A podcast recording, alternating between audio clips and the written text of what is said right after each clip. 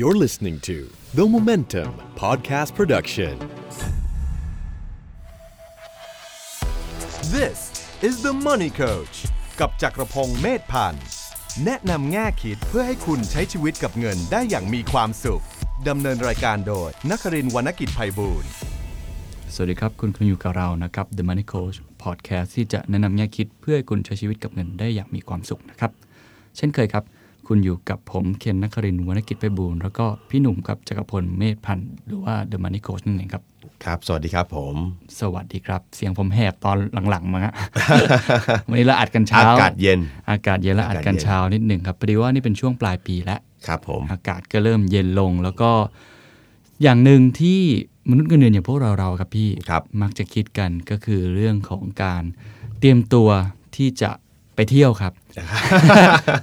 ไม่เกี่ยวนะฮะ อันนี้ตั้งแต่ตตั้งแต่ต้นปีแล้วเว้ย หลายคนดูปฏิทินแล้วละครับ เออ ว่าปีหน้ามีวันหยุดอะไรบ้าง เป็นเดือนแห่งความสุข เป็นเดือนแห่งความสุข ครับ นะครับ แต่ในความสุขนี้ที่เราได้รับเงินเดือน หรืออาจจะมีโบนัสมาบ้างเนี่ย ครับ ก็มีอย่างหนึ่งครับที่มนุษย์เงินเดือนส่วนใหญ่ก็มักจะเตรียมตัวกัน ก็คือการเตรียมซื้อผลิตภัณฑ์ต่างๆ เพื่อที่จะลดหย่อนภาษีครับพี่ ครับผม เพราะว่าในปีหน้าถึงเดือนมีนาเราก็ต้องจ่ายภาษี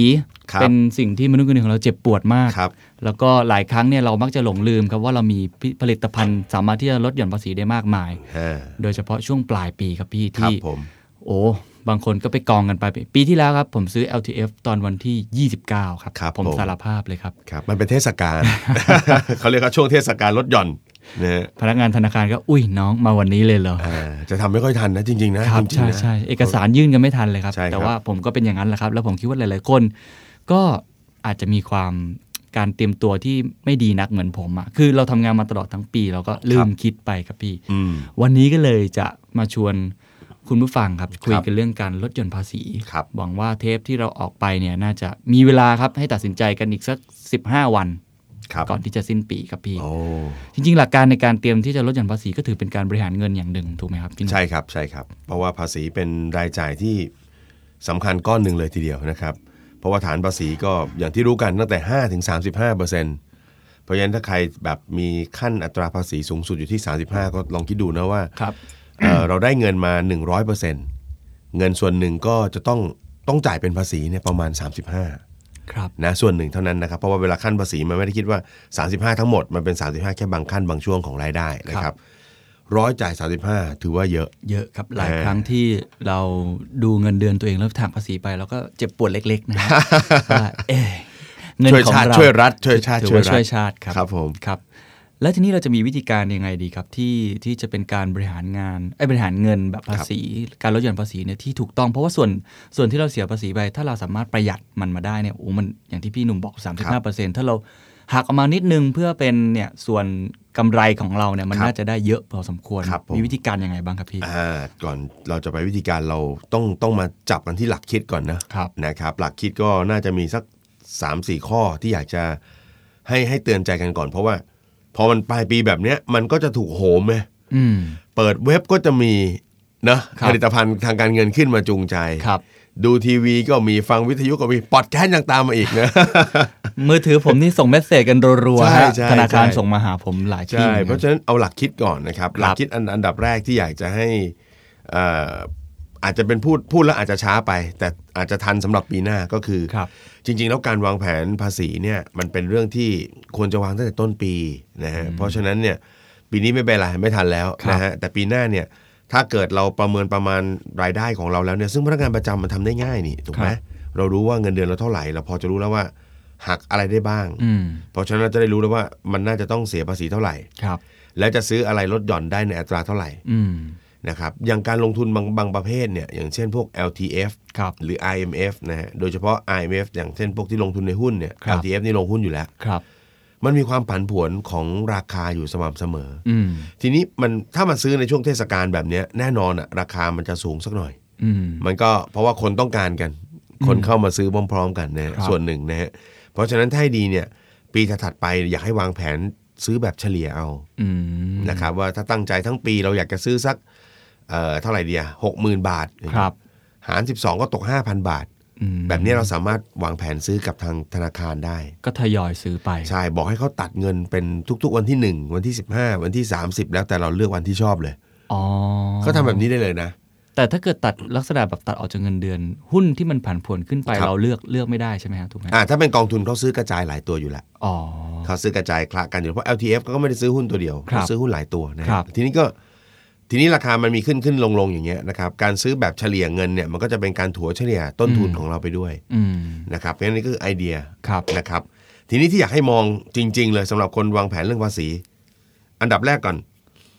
คุณเสียภาษีหรือเปล่า อืม คุณต้องเสียไหม ครับ นะครับ ด้วยฐานนะครับ การหักค่าใช้จ่าย แล้วก็หักค่าลดหย่อนตามเงื่อนไขล่าสุดนะครับ ครับ คนที่มีรายได้ทั้งปี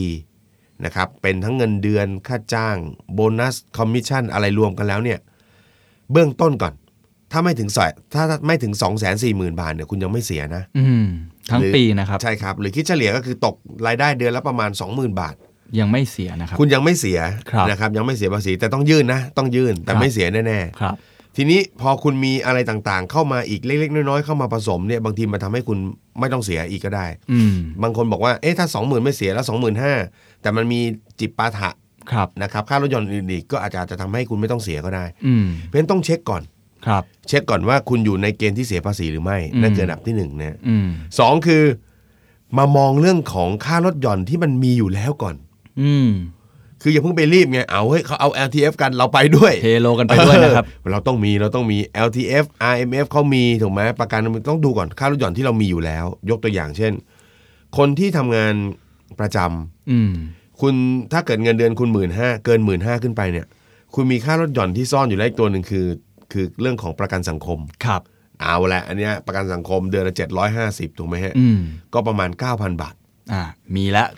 มีหักอีก ถูกไหมฮะ เพราะฉะนั้นรายได้เกิน 20,000มาอีกนิดนึง ครับ ก็ยังไม่ต้องเสียอีก อืม เออมีสำรองเลี้ยงชีพ อืม มีสองก้อนเลยนะฮะ ทุกเดือนตัดเท่าไหร่นะฮะลอง ครับ คูณ 12 ดู ครับ นั่นก็อีกก้อนหนึ่ง ครับ ซึ่งไปหักลดหย่อน อืม เห็นไหมฮะ มันก็เลิมันก็ฐานฐานรายได้มันก็เกินจาก2 0 0 0 0เอ่อโทษทีฮะ2 0 0 0 0 0 ครับ เติบขึ้นมาอีกแล้ว ถ้า ค เรา รับ มีตัวลดหย่อนพวกนี้ ครับจำจำถ้าจำไม่ผิดประกันสังคมกับกองทุนสำรองเลี้ยงชีพนี่จะน่าจะเพดานสูงสุดน่าจะสามหมื่นหรือหกหมื่น มันจะมีเอ่ ใช่ อ ไหม ตัวตัวสำรองเลี้ยงชีพเนี่ยไปได้ถึง 5 0 0 0 0 0 ห้าแสนละ ครับเมื่อรวมกับเมื่อรวมกับกองทุน IMF อ๋อ นะฮะรวมกับประกันบำนาญ ครับ รวมกับอะไรต่างๆ ครับ แต่ถ้าฝั่งฝั่งของ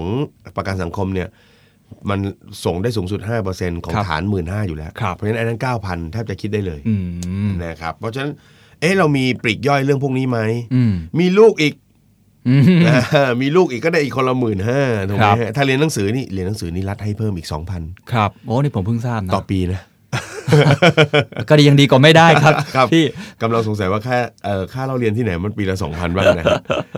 มันจะพอค่าขนมหรือเปล่า ก็ถ้าเกิดมีลูกก็ได้อีกหมื่นห้า อืม ใช่ไหมฮะ แล้วก็ถ้าลูกเรียนหนังสืออยู่ก็ได้อีก ครั สอบ งพันเป็นหมื่นเจ็ด ครับ เห็นไหมฮะ มันก็มีมีปลีกย่อยพวกเนี้ยเยอะแยะเต็มไปหมด มีอีกไหมครับ ผมจำได้ว่ามีของเออบิดามารดา ลูกกตันอยู่ ที่อายุเกิน 60 แล้วยังไม่มีรายได้ เขาแก๊งลูกกตันอยู่ ครับ อ่าลูกกตันอยู่คือบิดามารดาอายุเกิน 60 แล้วก็รายได้ทั้งปีไม่เกิน 30,000 บาท อืม จริงๆผมบอกรายได้ไม่เกิน 30,000 บาททั้งปีนี่ใครเนาะนึกออกไหมฮะ ก็อาจจะเป็นคนที่เกษียณแล้ว อ่า ถูกไหมฮะ คือจริงๆเขามองอย่างนี้เขามองว่าเป็นรายได้ที่ คือต้องบอกว่า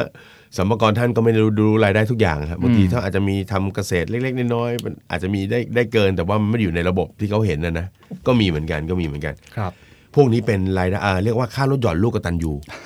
อ่าเราก็เอาไปลดหย่อนได้อีก เราก็จะกระตันยูขึ้นมาทันทีครับ ในช่วงมีนาคมนะ ก ฮะ ตันยูขึ้นมากตันกตันยูได้คนละสามหมื่ นนะพ่อสามหมื่นแม่สามหมื่น ก็เยอะอยู่นะครับ เยอะอยู่เยอะอยู่ประเด็นคือต้องแย่งกันนะฮะ พี่น้องต้องแย่งกันความหมายคือเออสมมติว่าพ่อแม่มีลูกสักสองคนสามคนอย่างเงี้ยนะครับ ทั้งสามคนนี้มาเป็นลูกกตัญญูทั้งหมดไม่ได้นะฮะ แบ่งได้ ต้องแบ่งต้องแบ่งกันหรือว่าจะยกให้ใครก็ได้ฮะแต่ว่าห้ามยื่นซ้ำ อืม เพราะฉะนั้นพ่อเรายื่นพ่อน้องยื่นแม่ไอคนเล็กอด อืม ห้ามยื่นซ้ำอะ ครับ ยื่นซ้ำเคยมีเคสนะฮะ อืม คืออยากจะชิงหกหมื่นนี่ไง เพราะว่ามี มีทั้งพ่อทั้งแม่ก็ได้หกหมื่นเยอะนะ เยอะครับ เยอะครับ เออพี่ก็ยื่นหกหมื่นน้องก็ยื่นหกหมื่นพอมันซ้ำเนี่ยเกิดเคสขึ้นมาปรากฏว่าไม่ให้ทั้งคู่นะฮะ อ้าวอดเลย อดเลยฮะอดเลยเพราะฉะนั้นคุยกันให้ดี ครับ คุยกัน หรื ให้ อบาง ดี ทีมันทำให้เราเสียเวลานะเขาต้องมาขอเอกสารเพิ่ม ใช่ ตี ใช่ กลับมาอีก ใช่ ปวดหัวนะ พวกนี้พวกนี้มันจะมีเอกสารให้เซ็นนะครับ ครับ มีเอกสารคือเป็นเป็นเอกสารรับรองนะค ครั รับบ ในกรณีที่เราเลี้ยงดูเอ่อบิดามารดา อืม ของจริงเลี้ยงหรือเปล่าไม่รู้นะ นะแล้วก็เช็คให้ดีๆนะครับ ผมเนี่ยประสบการณ์ตัวเองเลยปี 2 ปีที่แล้ว คิดว่าคุณพ่อเกษียณแล้วก็ไม่ได้คิดอะไรฮะ เออ แล้วก็อุ้ยมีให้มีให้ติ๊กด้วย ก็เลยยื่นไป อ่า ปรากฏตีกลับมาถามพ่ออ้าวไหนบอกเกษียณแล้วไม่มีรายได้บอกอ๋อยังแอบไปปล่อยเช่านู่นเช่านี่ อยู่ เช่าตึกเช่า เช็ครายได้ให้ดี เอออ้าวไม่บอกกันเลย เออ ก็เลยก็เลยโดนเรียกกลับแล้วก็โอ้โหเสียเวลามากครับพี่ ปกติเรายื่นทางคอมพิวเตอร์ก็ ใช่ สบายใจฮะ ใช่ อันนี้ผมต้องไปที่เนี่ยสมกรยื่นกันโอ้โหเสียเวลาอีก แล้วก็นะก็ให้เช็คดีๆก่อน อ่าน นะครับ ใช่ อยากจะ ใช่ เป็นลูกกระตันยูก็ต้องถาม เออ ดีๆก่อน เพราะฉะนั้นลองเช็คสิทธิ์พวกต่างๆ เหล่านี้ ครับ ที่มันมีอยู่ส่วนตัวของเรานะครับ รอบๆตัวถ้ามีเนี่ยก็คือลองมาเติมดูก่อน อืม แล้วก็ลองลองคำนวณดูฮะมันสามารถคำนวณได้โดยเข้าไปที่เว็บไซต์ของกรมสรรพากร ครับ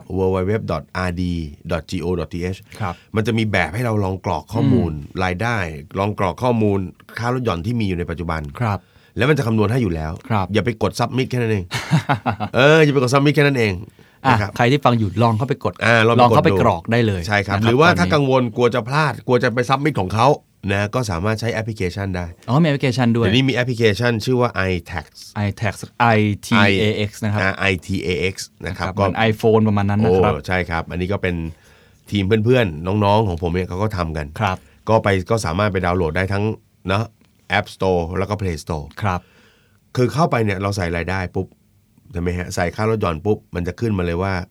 ตอนเนี้ยมีภาษีที่ต้องเสียเท่าไหร่ อืม และมีแนวทางการลดหย่อน อืม ที่สามารถทำได้อีกอะ ครับ คุณสามารถซื้ออะไรได้อีกเท่าไหร่ อืม เพราะฉะนั้นใครที่แบบไม่ถนัดตัวเลขว่า เอาไอ้นี่มันสามหมื่นไอ้นี่มันหมื่นห้าไอ้นั่นมันกี่เปอร์เซ็นต์ อืม ซื้อได้ไม่เกินกี่เปอร์เซ็นต์ ตัวนี้มันจะคำนวณให้หมดเลยฮะ อ๋อเดี๋ยวผมลองไปกรอกดู อ่าพอกรอกปุ๊บมันจะบอกเลยว่าคุณซื้อ LTF ได้อีกกี่บาท ครับ ซื้อ IMF ได้อีกกี่บาท iTax นะครับ iTax ลองเข้าไปดาวน์โหลดได้ น่าจะ ใช้ได้ น่าจะ ใช้ได้ ช่วยเราได้เยอะ ช่วย เพ ได้ ราะว่า เยอะ เรื่อง เลย ตัวเลขนี้หลายคนจะงงฮะ ครับ แล้วก็มันมันรู้สึกมันมันเบาใจไง เพราะว่าพอเข้าไปในเว็บสมกรเนี่ยเรา ครับ กลัวเรากลัวลั่น เราจะลองทายนู่นทายนี่ปุ๊บมันจะกลัวลั่นไง เราก็จะแบบเอ้ยลงแอปนี่แหละวะมันมันเหมือนกับ กดรัวเลยผมก็ได้ เออยังไงก็ได้มันไม่ไปเออมันยังไม่ไปถึงอะไรเงี้ยนะครับ ก็รู้สึกว่าความกังวลน้อยกว่า ใครอยากแบบว่ามโนเงินเดือนเดือนแสนนี่ก็ใส่เข้า ใส่ ไป ไปใส่ไปอยากจะ ลอง ใส่ ดูลอง เอ ดู อว่าจะโดนเท่าไหร่อะไรยั งไงก็ก็ช่วยได้ ครับ นะครับ เพราะฉะนั้นอันดับแรกที่ผมบอกคือเฮ้ยเราดูก่อนว่าเราต้องเสียไหม อืม สองก็คือเอ้ยลองพิจารณาจากค่าลดหย่อนที่มันพึงมีอยู่ ครับ อ่ะอีกตัวหนึ่งอย่างอย่างที่ไม่ต้องซื้อเพิ่มไม่ได้อย่างบ้านอย่างเงี้ย ครับ ใช่ไหมฮะสิ้นปีธนาคารเขาจะส่งบอกออกมาว่าคุณส่งดอกเบี้ยให้กับให้กับการผ่อนบ้านเท่าไหร่ อืม เห็นเรามีตัวเลขข้อมูลพวกเนี้ยลองใช้ดูก่อน ครับ นะครับเพราะฉะนั้นอย่าซื้อตามฟีลลิ่งมาก ครับ ถูกไหมฮะ แล้วอย่างอย่างอันนี้ยกตัวอย่างอย่างตัวผมเองด้วยหรือว่าหลาย ๆ คนที่นอกจากจะมีเงินเดือนประจำแล้วยังมี ครั ค่า บ จ้างอื่น ๆ ครับ เป็นฟรีแลนซ์อะไรนู่นนี่ที่มันจิปาถะเราก็ต้องเอามารวมทั้งหมดถูกไหมฮะ ใช่ใช่ใช่ บางทีจำไม่ได้ฮะเพราะว่าแบบรับสมมุติว่าผมรับเชิญไปพูดนู่นพูดนี่ อ่า พอปลายปีลืมฮะ อ่านี่ต้อง อั ระ น มัด นี้ต้อง ระ ระ วั วั ง ดระวังอะ ใครที่มีรายได้พิเศษหลาย ๆ ครับ ทาง เวลาเสร็จงานทุกครั้งเนี่ย พี่ก็มีเหมือนกัน ครับ พอเวลาไปจ้างไปบรรยายเสร็จปุ๊บก่อนจะออกจากงาน ขอหนังสือรับรองภาษีด้วยครับ อืมอืม ต้องทวงกันไว้ตลอดเวลา เพราะว่า ครับ คือไอ้ตัวนี้มันเป็นตัวตัวให้เราช่วยเช็คของเราได้ด้วยไง ครับ ว่าเราไปทำงานอะไรที่ไหนมาบ้าง อืม ตรวจสอบอะไรได้ แล้วก็ ครับ มีหนังสือตัวนี้ไว้อุ่นใจ อืม มีปีหนึ่งฮะเคยไปบรรยายแล้วก็ ด้วยความที่ปีหนึ่งบรรยายเยอะไงแล้วเราก็เอ่อไปบรรยายเสร็จปุ๊บเขาก็บอกเดี๋ยวหนังสือส่งตามไป ครับ หักหน้าที่จ่ายเนี่ย อืม เขาลืมส่งมาฮะ อืม เขาลืมส่งหักหน้าที่จ่ายให้เรา แต่ยื่นรายจ่ายรายได้ของเราไป ใช่ใช่ ว่าเขาจ่าย ใช่ ให้เรา ครับ พอส่งไปปุ๊บสรรพากรท่านก็ส่งข้อความมาเป็น SMS เตือน ครับ นะครับท่านก็บอกว่าคุณจักรพงศ์รายได้หายไปแสนหนึ่งนะ เฮ้ยเราก็เฮ้ยเฮ้ยคือแน่นอนอ่ะทุกคนไม่อยากมีปัญหา ครับ นะกับกับทางราชการหรือทางกฎหมาย แล้วก็บอกรายได้ตรงไหนฮะช่วยช่วยช่วยดีแคลร์ได้ไหมว่ามัน อืม คืออะไร อืม พอเช็คกันไปเช็คกันมาถึงได้รู้ ครับ เพราะฉะนั้นใครที่มีรายได้ทางเดียวอย่างงานประจำเนี่ยมันอาจจะง่ายหน่อย อืม แต่ถ้าใครมีจุกจิกรายย่อย อันนี้ต้องพิจารณา ครับใครรับฟินเยอะนะฮะฟรีแลนซ์ผมเคยโดนเหมือนกัน คล้ายๆเคสพี่หนุ่มครับปี ครับ หนึ่งแล้วก็โดนเรียกเหมือนกัน เพราะว่าบังเอิญว่าของของนายจ้างผมเนี่ย ครับ ที่เขาให้ทำตอนนั้นผมช่วยเขียนสคริปต์รายการทีวีอะไรเงี้ย อ่า แล้วก็เขาไม่ได้ส่งใบมาเลยฮะแล้วแบบหลายตอนมากจำนวนเงินก็ ครับ เยอะเหมือนกัน แล้วผม โอ้ ก็ โห ไม่รู้ เหมือนกันครับ โดนเรียกไป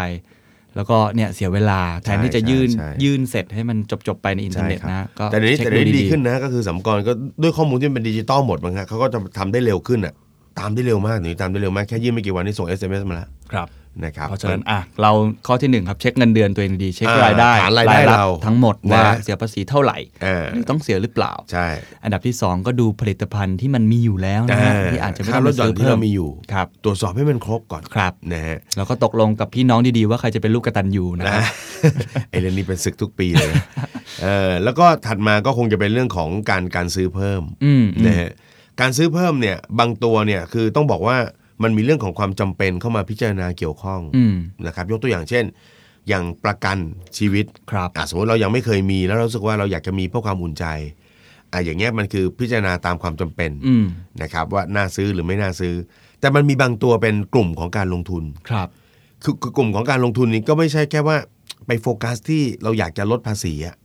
อืม จนทำให้เราลืมดูว่าเฮ้ยเรากำลังซื้ออะไรอยู่ อืม เรากำลังลงทุนอะไรอยู่ รู้หรือเปล่า อืม ผมไม่ได้มองเฉพาะความเสี่ยงนะบางคนบอกว่าเอ๊ะลงทุน LTF เนี่ยมันลงหุ้นอย่างเดียวมันเสี่ยงเอ่อ RMF เนี่ยมีหลากหลายนะเอาไหมฮะคือต้องมองว่าไอ้ลงหุ้นน่ะมันเสี่ยง แต่ถ้าเกิดบอกว่าลงบางตัวมันก็ไม่ใช่ว่าจะปลอดภัยเสมอไปอย่างเช่น ลงไปลงตัวที่ IMF ที่เป็นตราสารหนี้ อืม แล้วบอกจะเก็บเงินไว้เกษียณ อืม ผลตอบแทนปีหนึ่งสองสามเปอร์เซ็นต์อย่างเงี้ย อืม เออมันก็พาไปไม่ถึงเป้าหมายเหมือนกัน อืม เพราะฉะนั้นผมก็เลยบอกว่า ถ้าจะซื้อผลิตภัณฑ์ทางการเงินอะไรเพิ่มเนี่ย เราต้องมองทั้งความจำเป็น อืม มองทั้งเครื่องมือที่เราจะใช้ มองทั้งความรู้ของตัวเราเอง อืม พูดง่ายๆคือไม่ใช่ซื้ออะไรก็ได้ ครับเพราะ นะครับ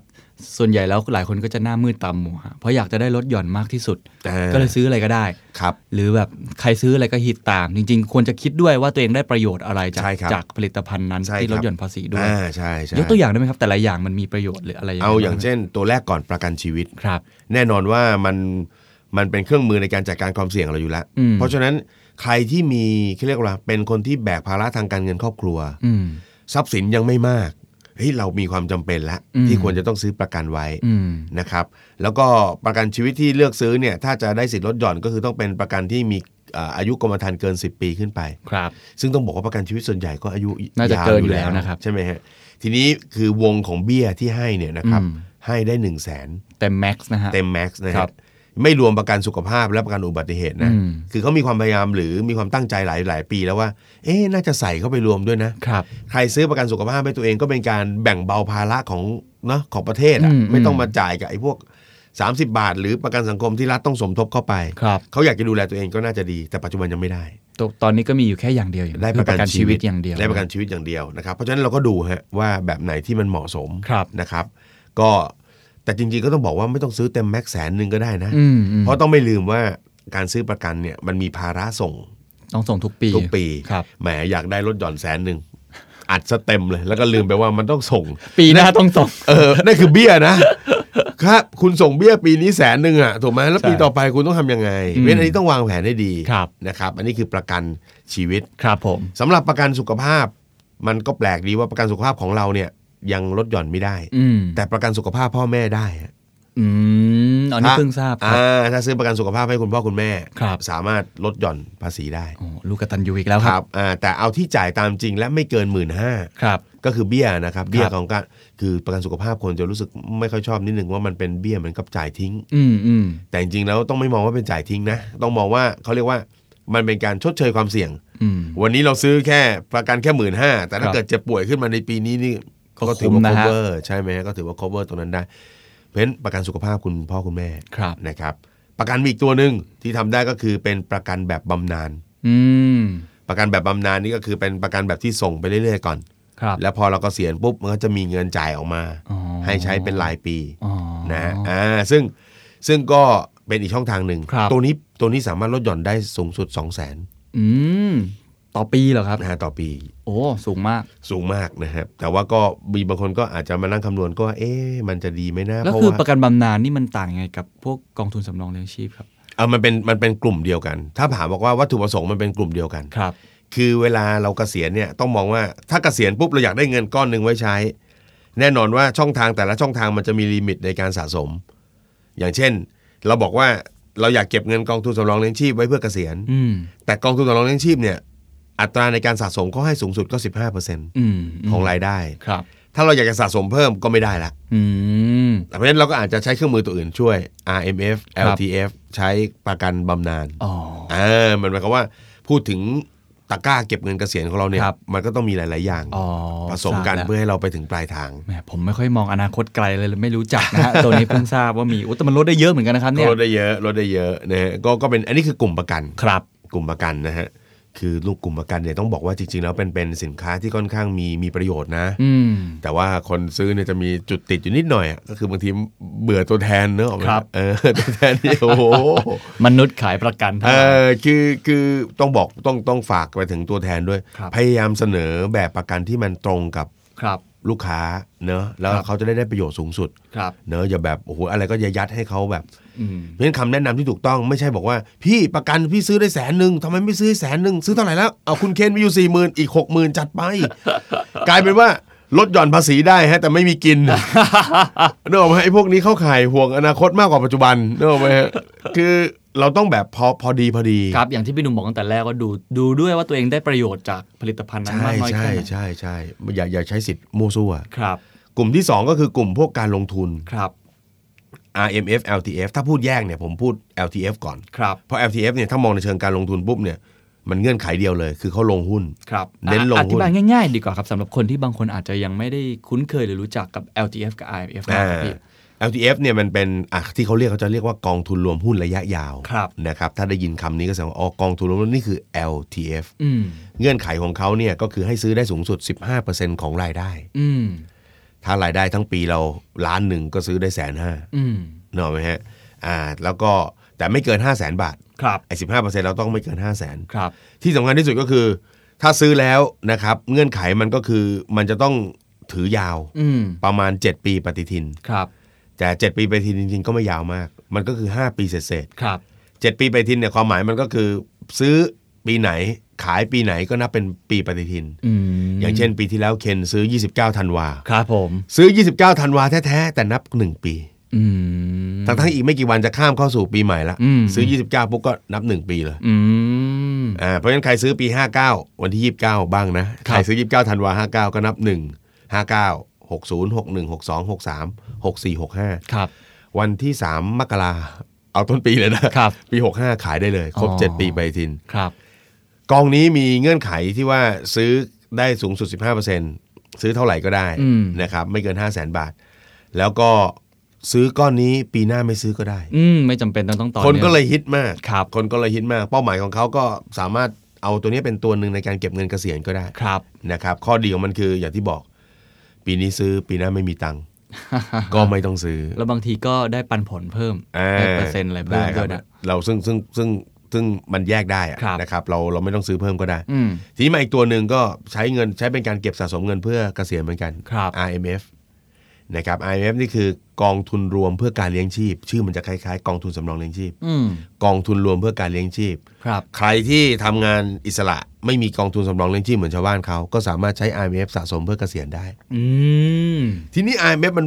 มันวุ่นวายตั้งแต่เรื่องของสินทรัพย์ที่มันไปลงทุนแล้ว ครับ เพราะมันมี IMF ในตราสารหนี้ อืม ไปลงทุนในพันธบัตร ครับ ไปลงทุนในหุ้น อืม ไปลงทุนแบบผสม คือมัน มีทั้งหุ้นทั้งพันธบัตร คือมันมีให้เลือกเยอะมาก มีทองมีอสังหาริมทรัพย์ มีไปลงทุนต่างประเทศ อืม จิปาถะมากคเพราะ รับ ฉะนั้นถ้าถามแล้วว่าความวุ่นวายแน่นอน IMF วุ่นวายกว่า ฮะ ตั้งแต่เรื่องของสินทรัพย์แล้ว ครับ LTF นี่มีหุ้นอย่างเดียวเนื้ออกไหมฮะ ไอ้นี่คือหลายอย่าง อืม ต้องดูให้ดี ต้อง อืม พอจะเข้าใจเรื่องการลงทุนด้วย 2. เงื่อนไขในการซื้อของ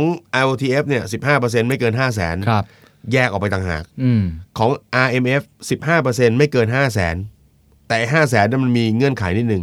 ซื้อได้ 15%และเมื่อเอาเงินที่ซื้อ RMF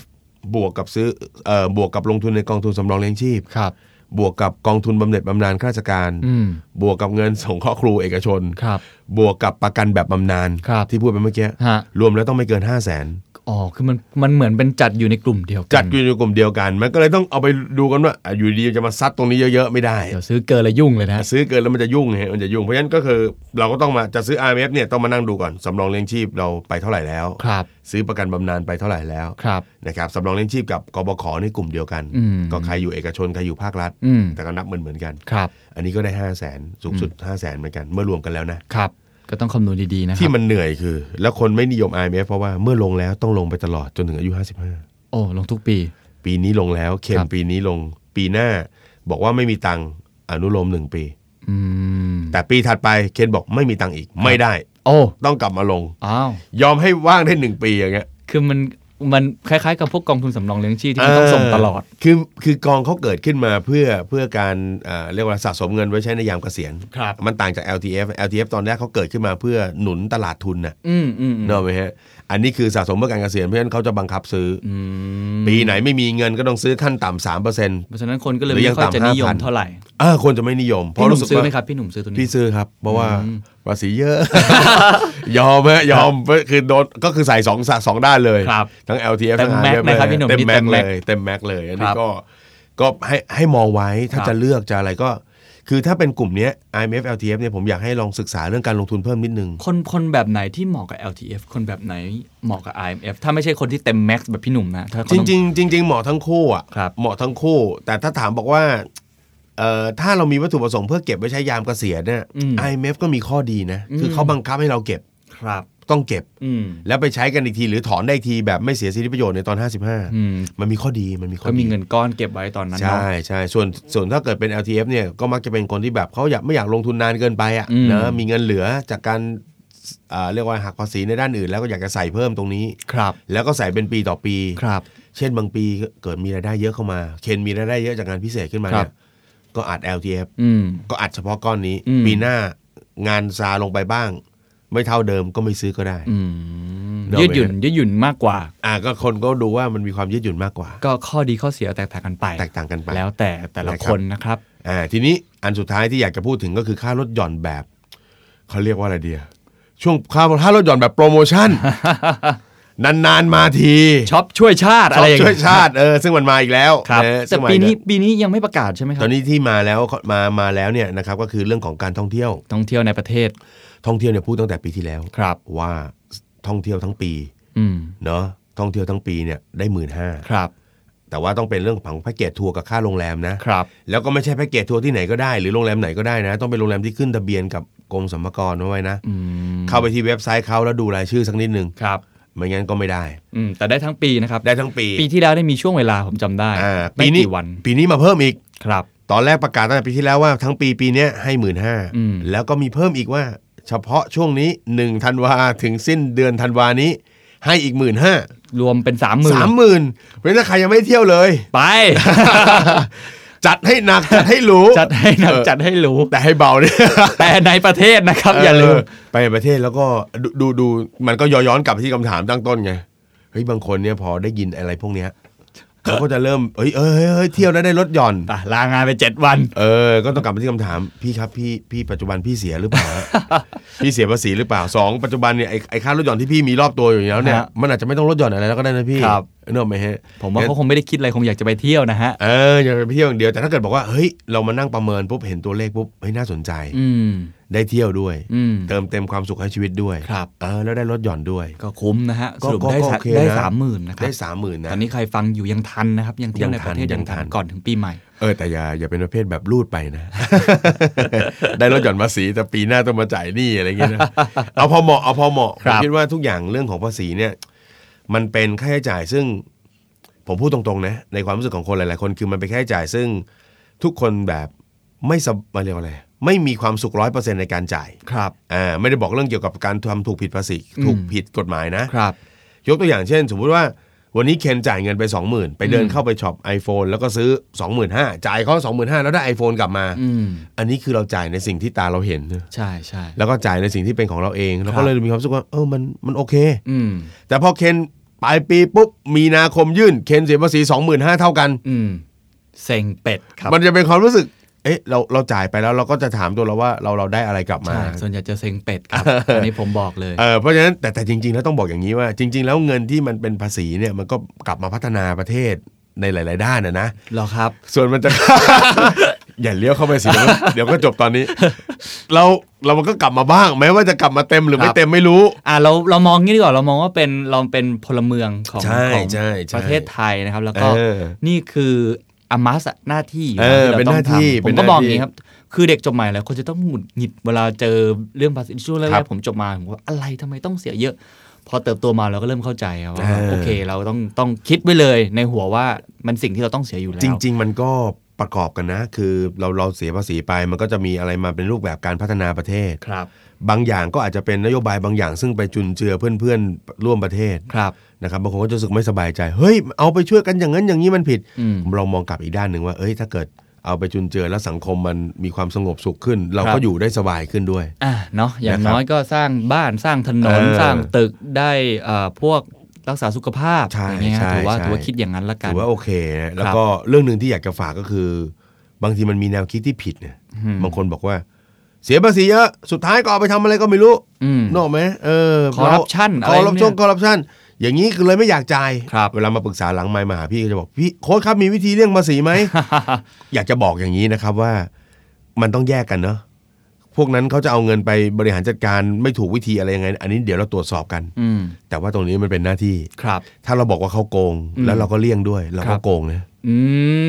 ม เนกอะไหมฮะ พูดถูกครับ เออเราว่าเขาโกงเราโกงก่อนเลย นั่นสิเราไป เนอะ เราทำก่อนเลยนะถ้าอย่างเงี้ย เออเพราะฉะนั้นเพราะฉะนั้นอย่าให้คิดแบบนี้อย่า ครับ ให้คิดแบบนี้แล้วก็ เรา ใช้เรื่องของการบริหารจัดการดีกว่า เราลดหย่อนภาษีในแบบที่เราคุยมาทั้งรายการดีกว่า ใช่ อย่า ใช่ เลี่ยงเลยดีกว่า ใช่ครับอั ถ้าน นี้ เลี่ยงแล้ว เป็ มันนประโยชน์กว่า ผิดกฎหมายมันเรื่องใหญ่นะฮะ ไม่สบายใจ ใช่ใช่ นะครับผม อ่ะนอกจากนอกจากเรื่องของโปรโมชั่นการท่องเที่ยวแล้วเห็นว่าปีนี้อาจจะมี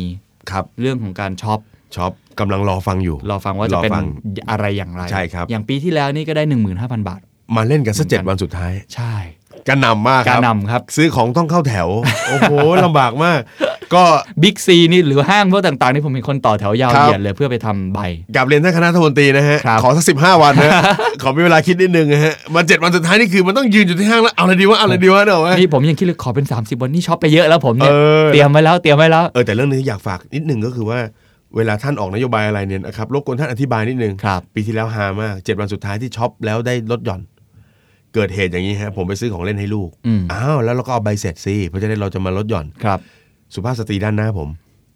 ยื่นใบบัตรลดหย่อนเออซื้อของเสร็จปุ๊บก็ถามไหนเงินลดหย่อน เขาเข้าใจว่าเป็นส่วนลดนะครับท่านนะครับ ฝากสื่อสารกันนิดนึง นึกว่านึกว่าเซลล์ให้ เออผมยืนอยู่ข้างหลังเนี่ยผมรู้สึกโอ้ยคนเราเขายังไม่รู้เรื่องภาษีกันขนาดนี้นะเนี่ย คือซื้อเสร็จปุ๊บไหนล่ะส่วนลดอะไหนอะนึกออกไหมฮะจนเราต้องอธิบายว่าเขาเรียกว่าลดหย่อนนะฮะลดหย่อนหมายถึงตัวนี้เราต้องไปยื่นภาษี ว่าแต่คุณพี่เนี่ย ปีปีหนึ่งเสียภาษีหรือเปล่า แกก็นิ่งไปนิดนึงแล้วแกก็เอาของคืนเลยนะงั้นไม่ซื้อละนึกออกไหมจบเลยฮะฝากท่านด้วยนะฮะอธิบายด้วยฮะ รุ่นใหญ่ อธิบาย จริงครับคนนี้ใจคอ รุ่นใหญ่มาก โอ้โหอ่ะโดยสรุปทั้งหมดอ่าอยากให้พี่หนุ่มย้ำสุดท้ายดีกว่าครับ ว่าอ่ะสมมติว่าปีนี้อาจจะยังไม่ทันแล้ว ครับ มันใกล้มากแล้ว อืม ปีหน้านะค ครั รับบ วิธีคิดการเตรียมตัวสั้นๆ ก่อนที่เรา ครับ จะจะเริ่มในการลดหย่อนภาษี ควรจะเริ่มอะไรตั้งแต่ต้นปีบ้างครับ อ่า เพื่อเป็นประโยชน์ ผม ต่อ แนะนำว่าให้วางแผนภาษีในต้นปี ครับ เราคาดการณ์ได้อยู่แล้วว่ารายได้เราประมาณเท่าไหร่ อืม นะรายจ่ายที่พึงมีทั้งหมด เราพอมีเรารู้อยู่แล้วว่ามันจะหักลดหย่อนอะไรได้บ้าง ครับ นะครับลองไปเข้าเว็บสมกรหรือ iTax ก็ได้ผมว่า iTax นี่จะง่ายดี ครับ นะครับถ้ามีความจำเป็นต้องซื้ออ ม นะครับดูความจำเป็นก่อน ครับ นะครับกลุ่มประกันน่าจะมีความจำเป็นเป็นลำดับต้น อืม ๆ จากนั้นก็กระเถิบมาที่การลงทุน ครับ ถ้าเป็นการลงทุนเนี่ยรู้เรื่องมันซะหน่อย อืม ว่าเขาเอาเงินเราไปตรงไหนยังไง แล้วก็สิทธิ์เขาเป็นยังไง อืม จะได้ไม่ไม่ไปข้ามสิทธิ์หรือเป็นเป็นมีปัญหาในภายหลังแล้วถูกเรียกคืน ครับ นะครับสุดท้ายภาษีเป็น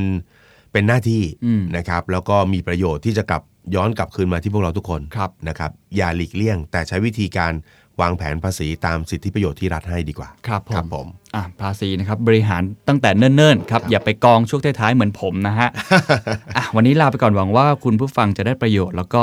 ขอให้สนุกกับการลดหย่อนภาษี ครับผม นะครับ วันนี้รายการ The Money Code ต้องลาไปก่อนสวัสดีครับ ครับ สวัสดีครับ This is the Momentum Podcast Network. Download all episodes at themomentum.co slash podcast. Themomentum.co. Seize the moment.